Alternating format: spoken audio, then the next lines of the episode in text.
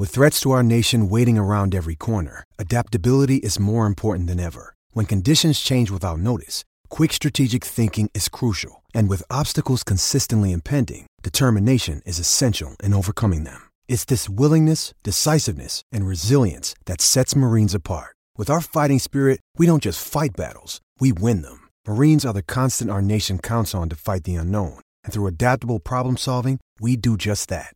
Learn more at marines.com.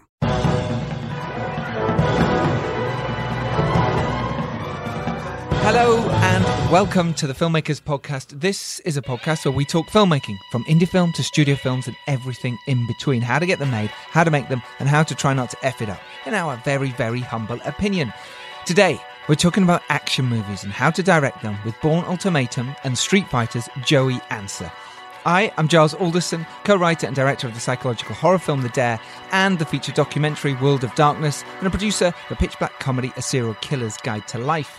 Joining me is producer and star of Retribution and Disney's TV show The Lodge, and ambassador for the Born Free Foundation. It's Dan Richardson. Hello, Dan. Hello, mate. How you doing? I love that intro. Thanks. Yours, I meant. Right, my actual name. Yeah, yours is So- better. yeah, yeah. well, Makes we- you sound I, important. I can add more. Yours sounds important. Born Thanks. Free. yeah, thanks. Um, how's your week? Brilliant. I'm going to LA next week. What are you doing? None of your business. Brilliant. that sounds great. No, Yeah. are you just going there on holiday? No, I am working on, but it's uh, it's uh, it's off the radar at the moment. Is it? Mm. I'm not allowed to say, but I will. Okay, good. We'll look forward to that. Yeah. I've been writing a, a script this week and last week, but I'm really excited about it. It's a comedy. It's different to what I normally do. But um, yeah, I've been working with my friend Noel Sullivan and we've been putting it together. It's very exciting. Very Great. exciting. I'll tell you more when I can. The same with you. Can't say yet. Yeah. Not that anyone's going to steal it. but but your idea you actually can't say for legal reasons, Uh, right? well, yeah, pretty much. But I hope when I come back from LA, I can. Great. So maybe we'll have a chat about it then. Right, how long you gone for? Just so I know I can keep the bed warm. We- a week and three days. Three days. Yeah. All right, is that flight time as well? That's including flight times and time difference. Yeah. This is boring. Great, great. you asked. I did ask. we are coming at you from Just Voices Studio today. It's a brilliant studio and very, very reasonably priced. If you want a Central London studio without the Central London prices, then this is the place for you. Visit them at justvoicesagency.com. Speak to Simon, speak to Lee. You're doing a podcast, you're doing a voiceover. You need some extra ADR work. Come and speak to them here. They'll give you great rates. Mention the Filmmakers podcast. Right, subscribe to us on iTunes, um, like, share, all that kind of stuff with this. It means the world to us. It makes a lot of difference. Welcome. Why not check out our previous podcast about filmmaking with Kingsman actor Mark Strong, chatting in depth about working with directors Vaughan, Scott, Ritchie, and Boyle. Or The Stolen Team, chatting about how to make an indie western starring Jack Davenport and Alice Eve. Or at EP with Jamie Thraves and Phil Bowman, who talk us through how to go from music videos to feature films, and their latest feature film, Pickups, which stars Aidan Gillen. And that's just a few of them. Right, let's get to today's show and today's guest. We're talking with filmmaker, director, writer, actor, action star, and all-round badass, Joey Ansah. Welcome to the show. Good to be here. Thank you Very, very much. very good to have you, Joe. Um, I'm going to start out reading your credits for what you've been doing. Um, from the beginning, Joey started off doing Left for Dead, Batman Begins, who was in that Love Struck.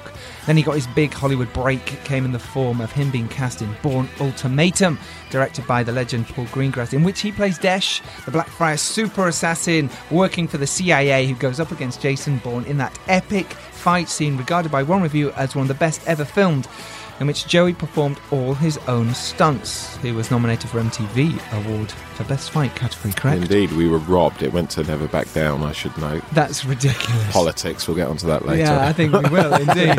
um, he then went on to make uh, to star in Underground Ghost Town Hit Girls um, with our good friend Gillian McGregor, who was in Stolen and was on the podcast. Do listen to that. Uh, when then he did um, Knockout, Attack the Block, Snow White and the Huntsman, UFO, The Numbers Station, Green Street Three. And in the middle of all that, he choreographed, co wrote, and directed the short film Street Fighter Legacy. He carried on that recently by collaborating with Christian Howard, worked on the live action Street Fighter series Street Fighter Assassin's Fist, and they're developing the second season titled Street Fighter World Warrior and Street Fighter Resurrection. Correct? Yeah, Re- Great. Resurrection is actually out. Resurrection is out. Is out. Where is it? Where can we see it? So, well, here's a can of worms. But, well, Great. Let's start. So Assassin's Fist, it's it's everywhere, easy to view, DVD, Blu-ray, HBO Asia, Hulu in the States, Netflix here. You know, we couldn't have asked for a better distribution rollout, but we had the headache of finance raising Right. versus no headache finance raising, but no control over distribution and slightly irked fan base who mm. can't view it, you know? Yeah, and mixing those two up. Let's jump back a bit because we, we we'll come back to Street Fighter because there's so much we want to talk to you about, especially the action side of it and how you shot it. But let's let's jump back to how you started yourself and your journey into, you know, now being this, you know, you've directed some big things Street Fighter and you've been in some big movies. Let's start with your journey. How did it start for you? How did you get interested in filmmaking? I guess my journey into uh, show business is, I guess, linked to martial arts. I've been Yeah. a lifelong martial artist, and uh, Your who were your heroes? Are sort of Jackie Chan, right? It all the cliche, all the cliched Jackie ones, Chan, uh, Bruce Lee, Van Damme, you know, Stallone, Arnold. Mm-hmm. A lot of these people are still big idols and, and inspirations for me. As you evolve, less so necessarily in just watching their movies, but their stories, Mm. the stories behind these people's uh, routes to, to stardom and, Yeah. and what they went through. Anyone who knows Stallone's story for getting Incredible. Rocky made, right? yeah. Incredible It's- Oh wow! The, how did he do it? You know, it's, it's so so incredible. Exactly. And those people make you believe that the little man can take on the system and actually get something made. And uh, An Oscar nominated for it as well. a complete same with Matt Damon, right? yeah, My Good big break, as you mentioned, working on Bourne. To to chat for hours on end with Matt about his journey, and to hear a guy who's at the time multi-millionaire, you- Yeah. you, know, most bankable star in Hollywood, but him saying he remembers when he he had everything he owned in a duffel bag and he was couch surfing around LA for years, hmm. for years, and it wasn't till Goodwill Hunting popped off that that it happened, and the case where he did Courage Under Fire with Meg Ryan and Denzel, which That's was his right. big break, right? And he mm-hmm. did he lost all that weight Yep. playing that. You know, he became a heroin addict, the character, mm-hmm. after the sort of um, main military event in the film. And I remember him telling me that when the film debuted, he read the reviews and he wasn't mentioned in a single review because it was so it had such a big ensemble the, star the names cast. were so big around him. Yeah, He was ignored, and it's like he said he was in and out of hospital. I think for at least a year because of his thyroid damage and stuff from losing that much weight. Oof. Going into a kind of depression after that almost inspired him to move sideways and get a film made. Do you know what I mean? And hmm. that that to meet someone that's done it, who's about ten years older than me at the time. still is, I imagine. Yeah, yeah. Who knows? Um, it gave me the inspiration. So that's kind of what I did with with, with Street Fighter. But but back going back, I I am uh, diverting, uh, going off course. So martial arts. Yep. Um, I think stunts. So this is the interesting thing. Initially, uh, because in the 80s, uh, you could become an action star if you had a good body, a good face, and some good moves. Yeah, you didn't need to be able to say lines that well. No, you could really. sort of get away. with. Exactly. It, it's, Sort of. it's the concept that B movies had theatrical releases back in the 80s, Hmm. something that doesn't happen now. So any kid growing up as a martial artist potentially thinks I could become an action star. Hmm. And you think maybe slightly naively at the time that becoming a stuntman and becoming an action star are one and the same. You later realize that's not the case. Yeah. And I think there was the big story, almost urban legend of Ray Park, right, who played Darth uh, Maul Yes, in, in yeah, Star big Wars. story. Supposedly, the story went that he was originally brought on to stunt double Darth Maul, and there was another actor on board. Oh. But once Lucas saw Ray doing his thing, he was like, "Fuck the other guy, you're you're gonna be Maul." Mm. And suddenly, that's your ticket to to the big time. You're mm. now above the line cast. So a, a lot of people thought, "Fuck it, that's that's what we're gonna do." Mm. So that was the route I was training to get on the British Stunt Register, and uh, whilst at university doing a degree in human biology, I landed uh, sort of a stunt extra role in Batman Begins Yeah. as one of the One of the uh, guys, yeah, the? League Yeah. of Shadows, League of Shadows, nin- ninja up up in the mountains, Yeah. and that was a real um, Eye opener, surely, to Yeah. see something that big, you know, huge and production. Nolan. I mean, and Nolan, Nolan, oh, in his early already. early days, Mm. and Christian Bale and Ken Watanabe and and and uh, Uh, Liam Neeson. List goes on. Well, It was so that was a, a real epiphany. That experience on several levels. Number one, I suddenly realised I've got this wrong. I don't want to be a stuntman. I want to be an actor who can do his own action. yeah. Because doing stunt work, a lot of it is is waiting around. Filmmaking, as we all know, is long, It's- arduous, really is, tedious, yeah. and it's always typical. Um, even for professional stuntmen, you you've prepped your stunt and you're waiting, and it will be the last thing in the day. Often, action is left. The directors focus on getting the drama right, and action is sometimes an afterthought. So you've been standing around getting stiff for nine hours, and then suddenly you Come on, do it yeah, now. come on, come on. We, we we've got twenty minutes to get this. Yeah. So, for you know, months of filming, uh, rehearsing and filming for Batman, and standing around for ages, I suddenly was watching dialogue scenes with Bale and uh, Neeson. The hairs on the back of my neck were standing up, and I was like, I'm feeling more excitement watching these guys do an intense scene Yeah. than watching so and so do a roll or drawing a sword and doing some stuff. And I'm like, that's it. That feeling I've got. I want that. Mm. But I still also want to run up walls and, And do- yeah, do flips and stuff.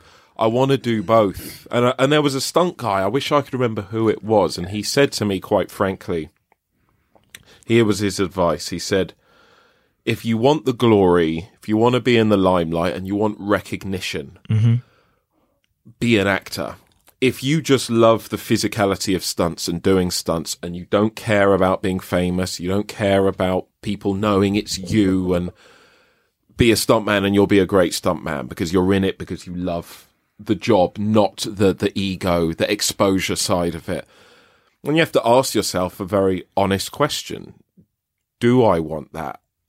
Aside from the craft of acting and all the other reasons, do I want to be known? For, mm. Do I want to be, ex- be exposed for, for doing something? Or am I happy to stay in the background like the invisible man, mm-hmm. contributing heavily to a film, but no one really knowing it's you? And I was like, I want the recognition. So I was instantly, from Batman Begins, it was like, I'm going to stop training for the register. I'll keep training Mm, of course. keep my skills. Now I need to become a professional actor.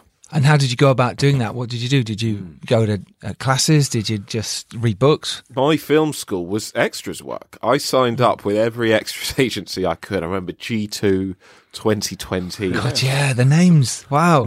And and I used to hate extra work. I did it, I think, maybe twice. I hated it. I couldn't bear the sh- shoving you around and you were treated like cattle. Cattle, Maybe oh. you got treated better, but no, oh, well, horrible. he- here's a good thing because I, I have kind of po- a positive story with extra work, right? And that's why Gervais's series was so Uh, yeah, I know. great because by the time I had graduated uni, I worked out I'd probably done si- been on sixty different film sets. Wow.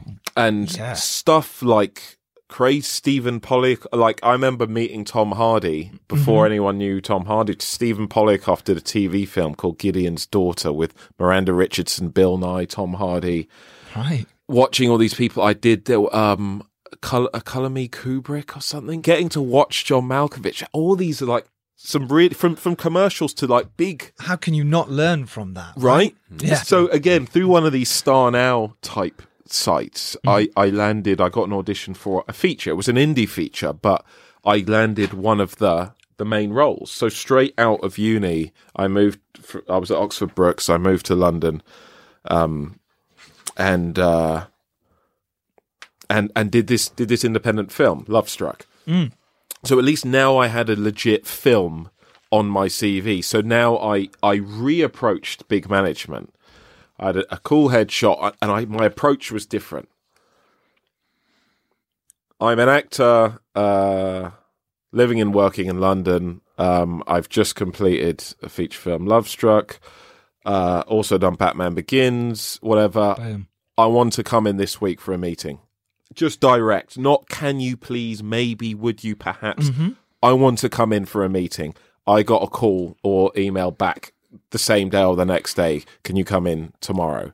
boom, I was I signed up. Amazing. It was the the confidence. I had more confidence because I'd done something. I didn't feel you like, a, like a, a charlatan as much. yeah. Um, Absolutely. So now you've got an agent, you've got a couple of first good gigs. How did then Bourne Ultimatum come about? Tell us about the process of that and the auditioning there. Okay, yeah. So that's all I'd really done before Yeah. Bourne to come along.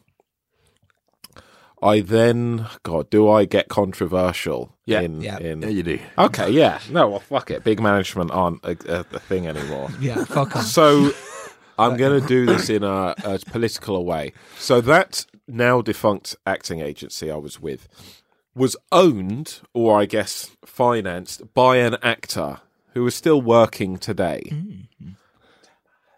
Ah, right. Okay. Well, that explains Yeah, a thing yeah, or two. Right. And w- what I then found out is that this actor, if if he was being put forward for any role, Mm. the lead agent would cockblock any of the other actors on the books for going up for that role. Even if they were request cast by the casting director, she would say they're not available, they're busy. To to give no competition. Well, he, to, weren't they going out together? Or Yeah. something? Right. Yeah. So okay. I was like, so at this point, I was uh, ready to leave. This is the thing. I was mm. ready to leave this this heinous agency because they had lied about money. I did a a, a Timewatch. Mm. I played a Roman emperor. And six months later, they hadn't paid. Oh, they still haven't paid. I called BBC up myself and said, "When was payment made?" They were like, "Within two weeks of shooting." So I called and said, "You're fucking lying, blacklisting you to equity. Give me my fucking money." They paid up and I was in the process. So now I was with a sports modelling agency, sp- uh, sports uh, promotions, and they were now uh, had a spotlight link. So I put them on spotlight as well. So I actually had two agents on spotlight. Luckily. So then I get a call from uh, the sports agent saying. You've just had a request casting from Dan Hubbard for the new Bourne film. And I was like, what? I had no idea that they're making another one. And um, she's like, yeah, and it's for this new, um, you know, this kind of new assassin, whatever. You're like, well, that So- sounds amazing. So I was like, um, so so I was like, okay. So the first audition was uh, at Pinewood Mm-hmm. with uh, the stunt coordinator Gary Powell, um, and it was a pure physical one. Okay. Fight choreography and can you ride a motorbike with clutch and gears and stuff. And you went, yeah, kills a can, and then went, shit. you learn to ride a bike. Luckily, I did. Oh, you did? Oh, in, in Ghana, I was a big into bikes. I had a motorbike, so yeah, Best I way to I get was- around as well in Ghana. Yeah. No, I've been. I've Yeah, been to exactly. Ghana, yeah. yeah. Best way to get away and, and get killed. No, through no street Run lighting away, and yeah. pot, pot, potholes. Potholes. so so get this. So I, I get to the studio, and Dan is there, and, and catch up with Dan, and and I can't remember where I must have auditioned for Dan for something previously mm-hmm. because he obviously remembered me to, to to call me in, and then he was like, "Oh, I got a lift here with your agent Camilla," and I was like, and I was like, f- funny that she that you know. This and morning. he, I think he even he said like he was like funny that that I couldn't get to you through her, and now suddenly she's given me a lift. and and and the guy who owns the agency Yeah. was there, of course. Oh, wow. And supposedly in on in the drive, she had actually seen the list of actors and was and was like, "What's he doing Mm. Yeah. there? Why, why is another guy of Mm. mine who I've tried to cockblock from being there?" So, someone actively tried to stop me getting going to the audition that they specifically asked me for. So, luckily, the casting director had fa- had reached me through the other agent. Fair play I to was Dan with, Hubbard. right? That is sinister shit. It I mean, that isn't is it? horrible. it's it's dark. So uh, thanks to him for being persistent and, Yeah. and getting to me, and you know it was the best fuck you for me to actually land the role in the end. But the process was for Bourne. So now we've moved after that dark story. First audition was physical. Bike and fight choreography. Luckily, there were two other guys auditioning who I knew. And fighting was kind of you know choreography was my speciality. So i was like i made a point to pair up with two guys i knew hmm. because it's in those things it can be a clash of egos. Every guy is trying to look, and choreography is about making each other look good. Yeah. so i'd pair up with a guy and say look let me take the lead, but I'm going to make sure I'm going to be giving you notes and making sure our distance so we both look good. and We're mm. selling it. We're not choreography is not about clashing heads. It's about moving synergistically, Working together. You know, Absolutely. so we did that, and even before they said swap round, which I knew they would do, I said let's swap and learn person A, learn person B's choreography, and so on. So we're one step ahead of the game. Do mm. that for like half an hour. Then they say swap partners, and then I make a beeline for the other dude I know. Same process. So you know, it's all good. And then at the end of that, you had to do the choreography with one of the stunt guys, the register guys, and boom, done. And I gave Gary my um sort of tricks show reel, martial arts tricks show reel. Then I get a call from Dan saying, "Right, it's down to like five of you, five or three of you." And this time it was more drama based because the script changed so much for Ultimatum. I imagine it did. Right, Yeah. the whole thing with the pills in Bourne Legacy. Do you remember with Jeremy Renner one? Yeah. If they don't take these pills, they go into like a withdrawal, a shock, Yes. and it's a way of the CIA controlling them, stopping them going rogue once Mm-hmm. they deny them their these meds. So that was originally part of uh, the writing from Bourne that they ended Ah. up taking out and then was Using later. used later. So in the fight with Bourne originally, I start going into withdrawal. So I'm trying to get to this bag whilst fighting him to get this pill. Mm-hmm. And Bourne clocks on that he- he's hurting and he so Bourne's kicking the bag away and gradually I weaken and that's how he defeated me. And there's this whole thing where I go into shop where he takes my phone out and he's saying to me, code it in that you've killed me, code it in. So it was all, it was different. Mm. So I remember going and doing that audition and uh, gave it my all. And who's in the room at the time? Just Dan. Just Dan Hubbard. Because I was in Plymouth. My mum lives in Plymouth and Mm-hmm. I lived down there for four years um, before going to uni. And uh, I called the agent said, please check if there's going to be any recall. Is it going to be next few days? No. So I go down to Plymouth. Of course. Cool, yeah. Joey, you need to be here in three hours for a recall. What? I'm in fucking Plymouth. So, so I have to race back. Yeah. And then it was like a nighttime thing. It was like going to his office at night or something, you know. so we do the thing. Then I get a call. Joey, it's down to two of you now, and it, it- and, and and and you couldn't be more different from one another. And Paul wants to meet you at his house. Paul Greengrass, the director. Paul Okay. Greengrass. So you've got to go to his house in Henley. And at this stage, I think I was already getting calls from the studio for my passport details. Because if you got it, And you sizes. Yeah, you were going. you'd be off to LA for two weeks to train with 8711, wow. and then we'll come back for three days to London, then to Morocco for six weeks or whatever, right? So it felt like you had it because they were booking tickets, but I thought maybe they're doing it with him and they're maybe Mm-hmm. like they're going to have hold and just execute. Um, so then I say to this, the psychological, I say, okay, cool, cool, cool. I, I calm my nerves. I say, okay, but then we're not even auditioning. He just wants to meet me.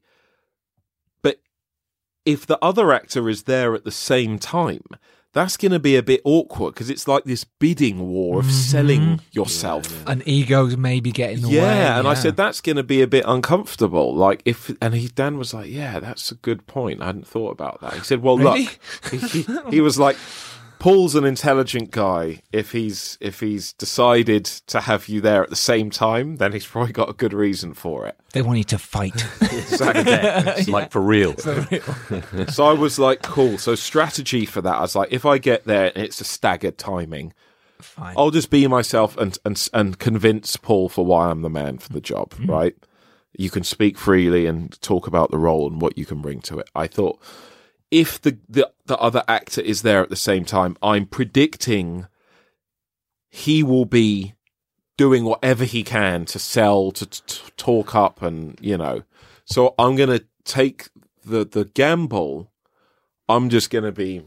I'm going to convey the character, cool under fire, mm-hmm. disinterested. I'll let the guy speak for 98% of the time and say nothing. If Paul wants to ask me something, He'll ask. I'll it. I'll drop gold in response. I, I'm not going to waffle. I'm not going to speak for the sake of speaking.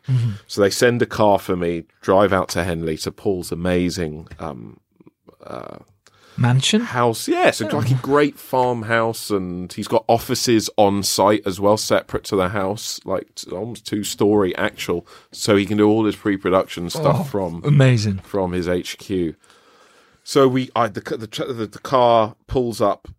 Long gravel driveway with like an orchid, like growing over. Lovely, Yeah, so beautiful. And I see Paul with this other actor strolling down Hand in hand. and I'm like, and I'm like, oh god, this guy. I could tell by the body language, this guy is is in. He's he's he, and look, who wouldn't, right? I'm not no hate to the guy. It's all's fair in love and war. But I'm like, this guy is putting the hard sell on.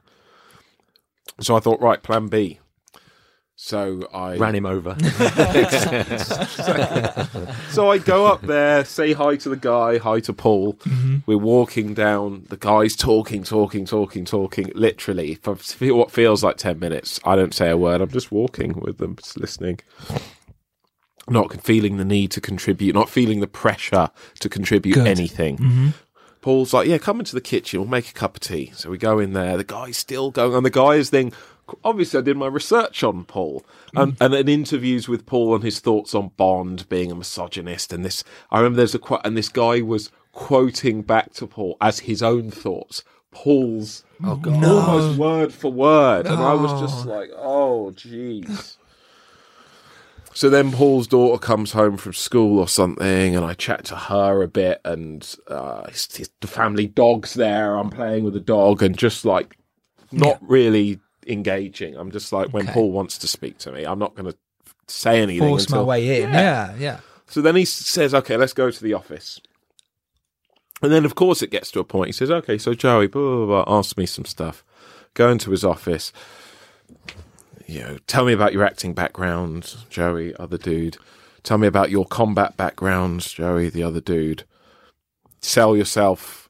Um, and then he was like, X "Look, o- only one of you can get the Desh role. Both of you have really impressed me. I think you'll go far in your careers, but only one of you can get. But whichever one of you doesn't get the Desh role, I'll find something else for you in the film." And he did, oh, wow. Wow. and he, which is really nice. So one of the techie CIA techie hub Mm-hmm. roles, the other guy um, did that. Oh, amazing. And because of how many reshoots are long, it's probably about five months' work. yeah. Dude probably made more money than I did just from the sheer number Number of of having to be there tapping Yeah. away.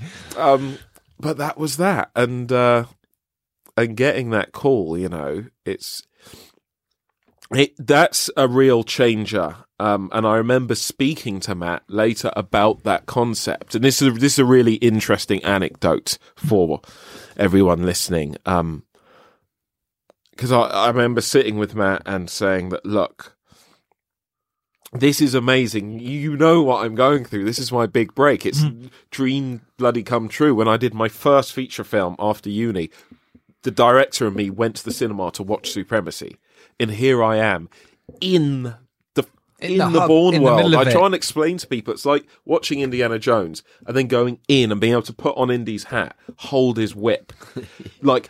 Yeah. it's- you, you can smell. You can smell him. Because- Um, and I said, "This is just an amazing.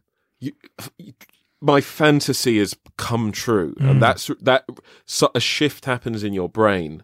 So I spoke to Matt about this concept, and we chatted. Went round the houses, and he he said something really interesting. He said him and Don Cheadle were playing golf, and were talking about this same thing. And he kind of asked him, how, you know, how's it changed after? And they came to the conclusion that before you get your big break, your dreams have a ceiling limit on them that you can't see beyond. So, as an hmm. actor, will I ever be in a big theatrical movie with a, a, a, role that means something? Yeah. You know, that people recognize and talk about. And will I ever even achieve that in my hmm. whole life? Is your ceiling limit. Once you achieve that, there is no limit. Hmm. It gives you this kind of almost godly kind of s- scope of I can do anything now because something that seemed impossible hmm. has now been made possible. Yeah. So now there is no limit. Hmm. What and, and if I hadn't done Bourne, I wouldn't have envisioned Street Fighter, thinking, hmm. how hard can this filmmaking thing be? I'll write, direct, produce, raise several million, make this thing. I'll do better than the studios have done it. Fuck it. But you wouldn't have that almost arrogant level of self belief Yeah. if Yeah. you hadn't made a fantasy become a reality. Yeah. Right? Yeah. I think that's such a powerful message because it Yes. is in there, isn't it? The limitation is in in the mind, mm. but until you t- until you break through that, you you don't realize it's in the mind. You think it's an actual limitation. Yeah. that's a really powerful I- message. Same when I made the Dare recently. It was the same. It was like we're uh, trying to make a film, as you know, because you came and helped me out on one of the teasers we made for a feature film that didn't happen. Joey wonderfully came and choreographed it. I was always the same. I was like, I want to make a feature film. I want to make a feature film, Hmm. and suddenly I'm there. It's it's like, oh, I've done that. Oh, okay, cool. Now suddenly the doors are opening and there's another Yeah. world up there that, oh, I, I did do that and I did enjoy it. Mm. And it's that, that was the thing as well. Will I enjoy it when I get there? And you're like, oh, yeah, sort of, some of it. but the feeling of it is amazing. You and the belief it. in yourself, the belief in it just myself, unlocks huge. A, a huge sense of self accomplishment. You Mm. just realize hard work. You can never escape the hard yeah, you've still got to put it in. but 100%. but it is it's it's strategizing your way. You need talent. Look, you know, it's it's from a psychology point of view, it's one of the most profound things, isn't it? Like fantasy. I mean, anyone who's working in this industry who's stood the test of time, Mm-hmm. all of us have experienced that because you're like, I, I am actually now doing the thing that once I dreamt. Will I ever? Yeah. You know, do I dare? Am I am I worthy? Mm-hmm. Wayne's World, we're not worthy. True, it is. And you still get those doubts, but actually, once you go, no, no, I am worthy. I, I have worked hard. We have strived to be here, and we're here. You know, we're, Yeah. we're doing something about it, and making a difference. So let's talk about actually filming Bourne for you then, uh, and going through all those that brilliant fight scene with Matt Damon. And how many days were you filming that? So the shoot schedule was five and a half weeks in Morocco for everything but the fight Okay, that you so see. there's all the there's motorcycle all the motorbike stuff, the stuff. looks. Yeah. the Bourne running on the rooftops, uh, me blowing up the bomb. Mm-hmm. Right. You know, remember the whole of the course, yeah. scooter, and then I changed to the other bike, and uh, that was great because we had police motorcades for any of the driver scooter scenes. hmm For one of them, they we had motorcycle outriders at the front, and they just cut a path through Tangier, and it's follow the leader. And you've got a quad bike with a camera on Yeah. the mount, and you're just driving. Really, you're just going. It is incredible. It's, and, and Matt's doing it, and then I do it, and then Matt does it. Later, for, when I after I've blown up the bomb and I'm on the other scooter and I'm coming back to get Julia Stiles, mm-hmm. do you remember she then breaks her phone like a breadcrumb mm-hmm. trail Yeah. and leaves it for Bourne to follow? I was just driving in real traffic. Greengrass's style is so cool. He'll set up long lens, huge telephoto lenses. We're talking hundred meters away. You probably can't even see them. No. right? Yeah. You're almost like the 80s, like the camera's that way. And you're just some of those shots when, especially when I'm coming back to that cafe where she was, Mm-hmm. I'm just in real traffic. I'm literally just we with taxis and shit cutting you off. You're just riding, Mm. and and all the market scenes. Pursuing her through those Medina, you know, the kind of uh, souks and, and stuff in the in the Tangier sort of Moroccan markets. Most of those weren't extras. It's just it's just real people going about their business. Because again, the camera's so far away, there's no real sense that filming's going on. An AD will step out and whisper, "Action," and that's it. So everyone around you is just doing, going about their day. And the great thing about that, being on a long lens, there's no recognition and there's no release forms needed for all those hundreds of people. So Yeah. it's, Yeah. it's a win-win, right? Yeah. Yeah. That's a lot of extras otherwise. Yeah, well, they did it It's very in cool. Waterloo when they did the all the stuff Yes, there. yeah, all those people you see, they, they had no idea they were being filmed. They watched the film like, "Fuck, that's me. I want some money." So No they money. get No kind money. of like maybe 30 extras what they try and do to put around you immediately, but Yes. then everyone else is um just background, real people. Yeah, it's just background. And that juncture, um, particularly filming that shot, again, was a real big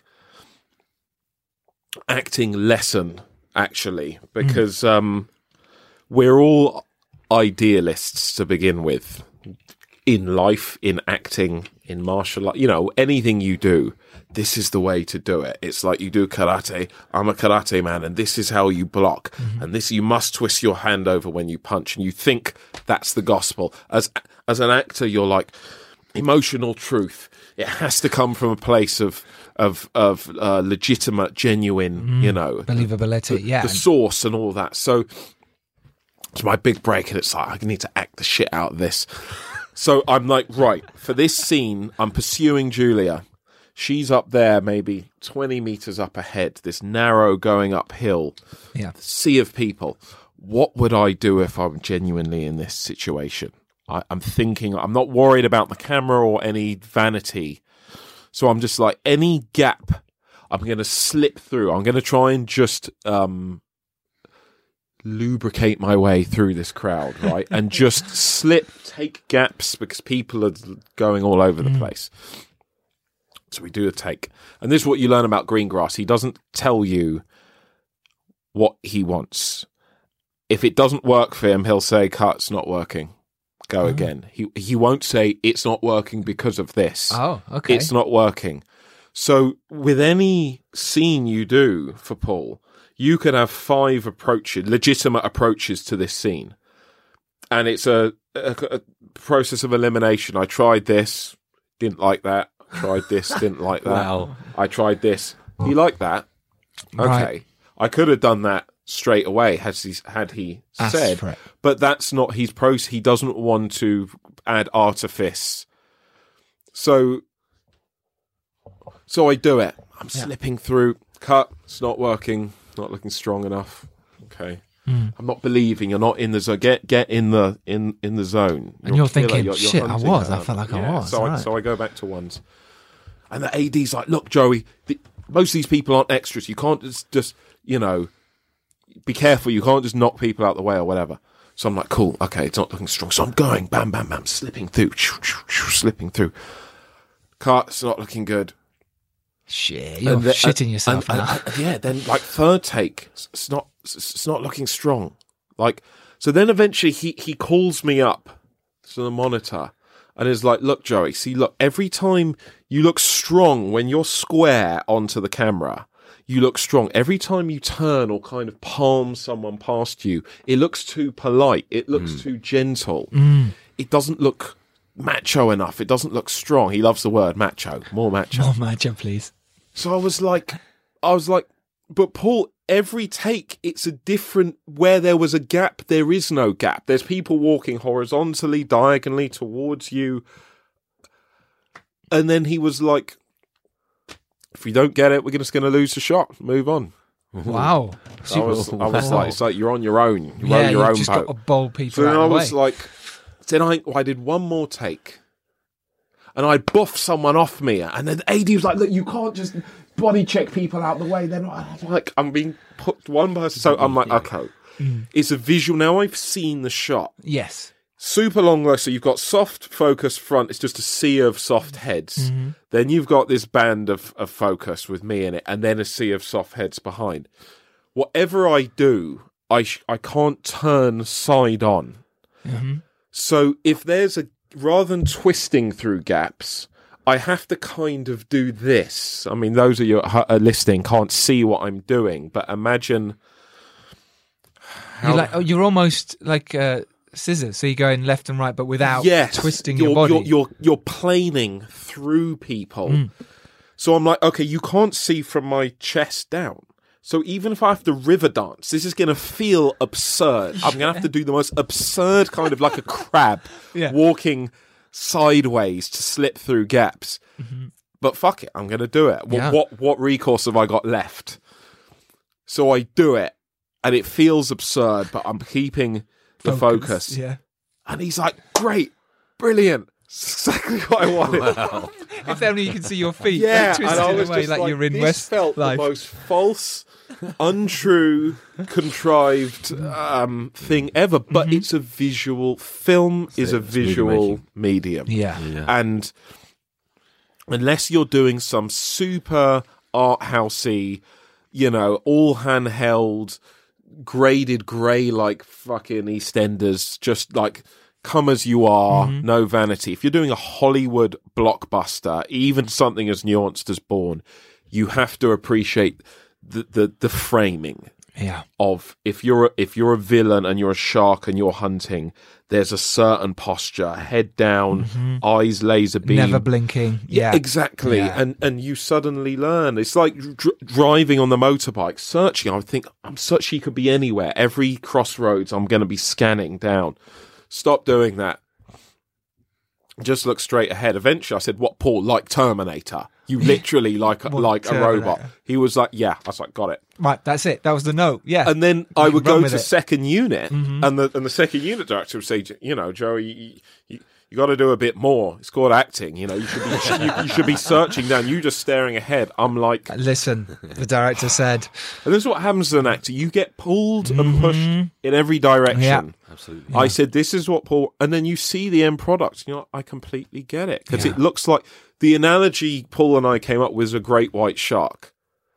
He's got the scent of blood, and he's just going, and those dark eyes that almost are soulless. They're just going for it, and too much turning and looking Yeah. at humanizes the character Yeah. the, the, the physicality of Desh dehumanizes him and makes him much more of a uh, a scary uh, specter of death. Do, do you know what I mean? It really does come across.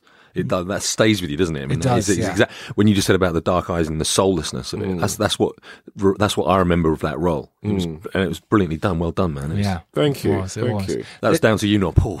Yeah, it sounds like it. Let's talk about the fight a little bit because obviously this fight is talked about a lot. So it'd be really interesting to get your side of it and how you and Matt worked together and how it was safe and all that kind of stuff because it looked really um, It was unsafe. it was kind of breaking into new territory in terms of the way it was filmed as well, wasn't it? It was Yeah, it was very it handheld very at the time. right, yeah, right in amongst it, and very very handheld. Yeah, Yeah. Fantastic. Thank you. Um, yeah, good memories about that. We shot that in Pinewood, so Oh. we they built us us us you know us a perfect set replica that was amazing with some exterior because the window he jumps through. So the exterior of of the stunt double doing the leap, Kai Martin, his name is. Through the window, that was done for real in Morocco, but the interior Coming through. in was at Pinewood Right. on a set and they could have Matt do that, smash through um, some sugar glass windows in. Um, we actually did six 13 hour days to shoot that fight. About two and a half days or three with first unit with mm-hmm. Paul, and then the rest second unit. The good thing, once Paul had got all the shots he wanted for the fight from start to finish, second unit could come in and start cutting holes out of the walls and putting the camera in impossible places. So, like when Ah. I get smashed into the cabinet with the book in my throat, you'll notice there's a shot over my shoulder. Mm-hmm. it's almost like, impossible to "How be is there." that possible? So they've actually cut the back of the wall behind the cabinet and the back of the cabinet and put the camera in the cabinet. Mm. Shots that you you wouldn't think of, like that would require you to literally to start destroying the set. Yeah. Um, but when you've got all your coverage and now it's like, okay, we're going sequentially, we're not going to see this room again. So let's just trash it and put the camera in all these cool places Yeah. where people are going to impact. So you cut a hole in a wall and they just put like a plank two by four. So there's something for you to hit against, but the camera's right there, or they put some like plexiglass. So it was, again, as a filmmaker, it was really interesting seeing that, okay, you're destroying this beloved, this beautiful set.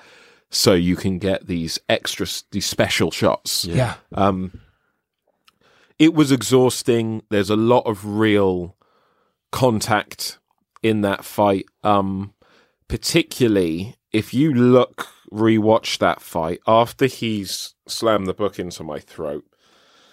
After a bit of struggling, he holds the book against my face, punches it twice, punch, punch, then pulls the book away and elbows me.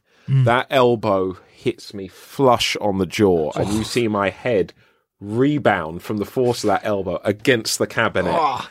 I remember seeing a flash and almost thinking, "What happened?" It was very close to being KO'd. One Wow. of those, your eyes flash, and you're a bit like, "Whoa!" Because you can't see when the book's held. Of course, yeah, you now can't see how Even close that, he's gonna be. Punching the book, so you're getting this impact, Oh. and then he bang, and see that's you probably heard that. Then I, I gave the microphone a little hit, but you just bang, so you can't brace for it because you can't tell when it's coming. Yeah. But what's good about choreography? With choreography, you you you you learn the moves to a degree like a routine, mm-hmm. right? I'm going to do a jab cross. You're going to parry the jab, slip the cross. Then I'm going to throw a hook, and you're going to bob under the hook and then grab me. Let's say that's what it is. Yeah. You learn it like a dance, so you remember it like autopilot. But to make it have emotion, you then have to take away the safe dance routine. So I remember there were times I'd say to Matt, after that jab cross I'm throwing, when I throw the hook, I'm going for your jaw. You're I'm not gonna have to going above your head. I'm Yeah. not going in front of your face, like short. I'm going for your jaw. Are you happy? That's where my so he's going to bob under it. But what that gives you, if you get to that level of trust with with two people screen fighting, the danger is fully present because if if if if I'm fighting you, Giles, hmm. and you know in this sequence I'm going to throw a punch, if you know I'm actually going for your jaw, Yep. as soon as you see me start initiating that, there's if someone took a still frame of your face, I'd there's that wide-eyed terror of shit. I've got to get out of the way, and Yeah. the speed that you move, the motivation to bob under it, is now under pain of real damage. Yeah. not because the choreography says you have to duck under it, Which right? makes it look great on camera, right? Because it's a real movement and real fear. Exactly. So Yeah. so not only in you who's going to duck under the punch, do you have the fear and the quickness of desperate quickness of movement that's Mm. true. But everything about me, the attacker throwing the hook, is true because I'm tr- all I'm thinking. My my motivation, like an actor delivering a line, what's my motivation? My motivation is to take your jaw off your head. That's all I'm thinking about. So from the distancing to the timing to the shape of my fist, if you took a still frame mid hook, everything says this guy is trying to kill this guy. Yeah. And everything about your face in evasion says, holy shit, a, a killer punch is coming for my face. And that's why that fight felt so viscerally real a lot because the intention behind the attacks it's not just you do this, then I do this, then I do, and mm. which is a lot of fights. You can see people going through the beats, and what really, as a choreographer, annoys me is so many fights. There's a metro- metronomic rhythm to it. Bat, bat, bat. So it'd be punch, block, duck, hit, kick, mm-hmm. grab, slam.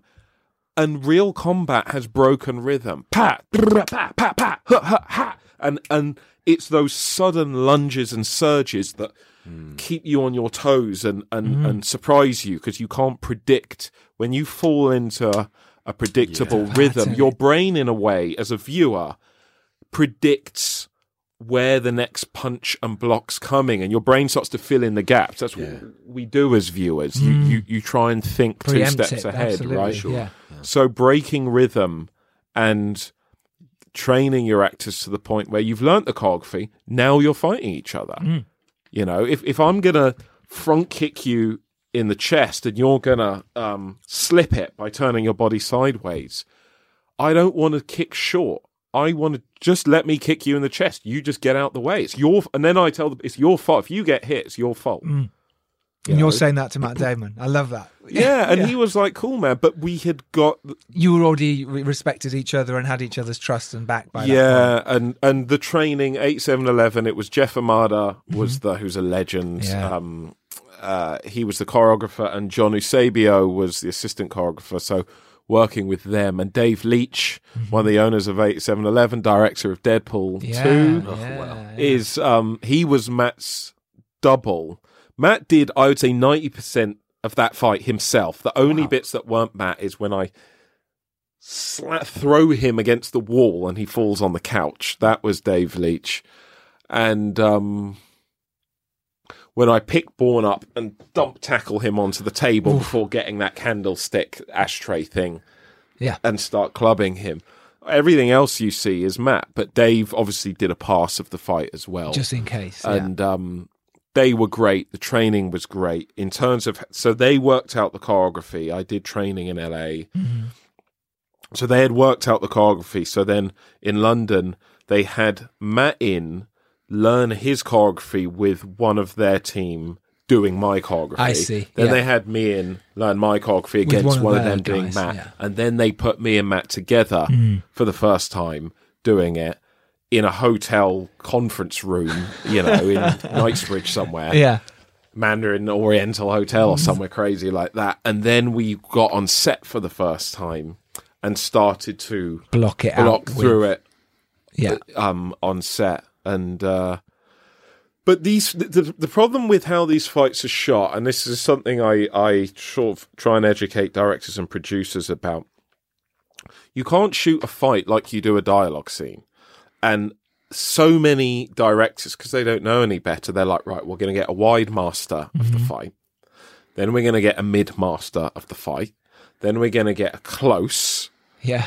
Master of the fight, then we're going to get over the shoulder, over the shoulder, just like you would a, a, a, standard ABC coverage, right? The problem with a wide, let's start with a wide master, which is what they always start with. A wide master you only use to bookend. Yeah, you establish, the end. you establish your, your so place. true. Yeah.